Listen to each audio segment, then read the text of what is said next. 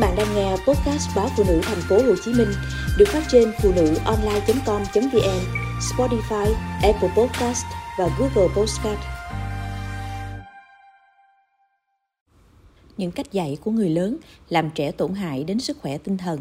Theo tiến sĩ Malini Saba, một nhà tâm lý học, thì cha mẹ có thể vô tình làm tổn hại sức khỏe tâm thần của trẻ với những cách giáo dục sau đây. Thứ nhất, so sánh con mình với những đứa trẻ khác. Theo tiến sĩ Saba, một trong những cách nuôi dạy con làm trẻ bị ảnh hưởng về mặt tinh thần nhiều nhất chính là so sánh trẻ với những đứa khác. Đó là nguyên nhân sâu xa của nhiều chứng rối loạn tâm thần ở trẻ, bao gồm mặc cảm, tự ti, khiến trẻ luôn có ý nghĩ rằng mình sẽ không bao giờ bằng được các bạn và trẻ sẽ trở nên kém tự tin, thiếu sự yêu thương bản thân. Thứ hai, không quan tâm đến các nhu cầu về cảm xúc của con. Trẻ có thể cảm thấy mình không được quan tâm, bị bỏ rơi thông qua những cử chỉ nhỏ, đôi khi chỉ là do cha mẹ vô tình. Tiến sĩ Saba khuyên, khi trẻ bị tổn thương, dù chỉ vì một điều nhỏ gì đó, cha mẹ cũng cần phải an ủi, vỗ về, ôm trẻ nếu trẻ không được khỏe. Cha mẹ cũng nên chúc mừng trẻ khi các bé đạt được những thành tích dù nhỏ và quan trọng nhất là ở bên cạnh khi chúng cần. Tiến sĩ cũng cảnh báo rằng nếu cha mẹ không đáp ứng được nhu cầu về cảm xúc của con thì trẻ có thể sẽ chuyển sang chia sẻ hoặc tìm sự hỗ trợ từ người khác. Và khi trẻ chọn cách này sẽ không loại trừ khả năng các em sẽ bị ảnh hưởng theo hướng tiêu cực về sau. Thứ ba, buộc tội con để trẻ làm theo ý mình.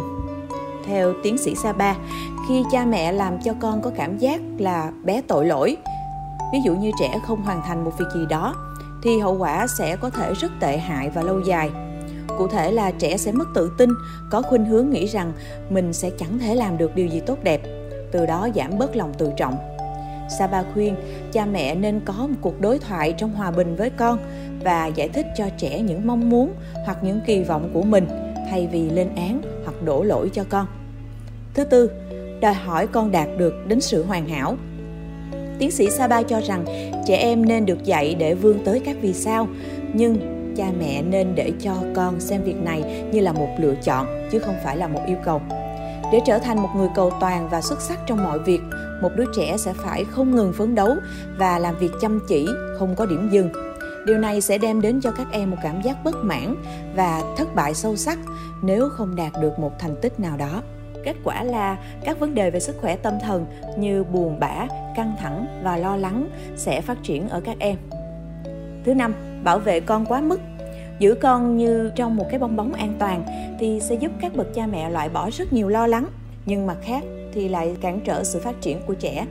Saba khuyên cha mẹ hãy đặt mình vào vị trí của người hướng dẫn thay vì là người giám hộ nên tạo điều kiện cho con trải nghiệm cuộc sống, ngay cả khi điều đó có thể tạo cho trẻ sự sợ hãi ban đầu. Bởi vì qua đó thì trẻ mới có cơ hội để phát triển sự tự tin trong khả năng của mình và để xử lý các tình huống đa dạng trong cuộc sống.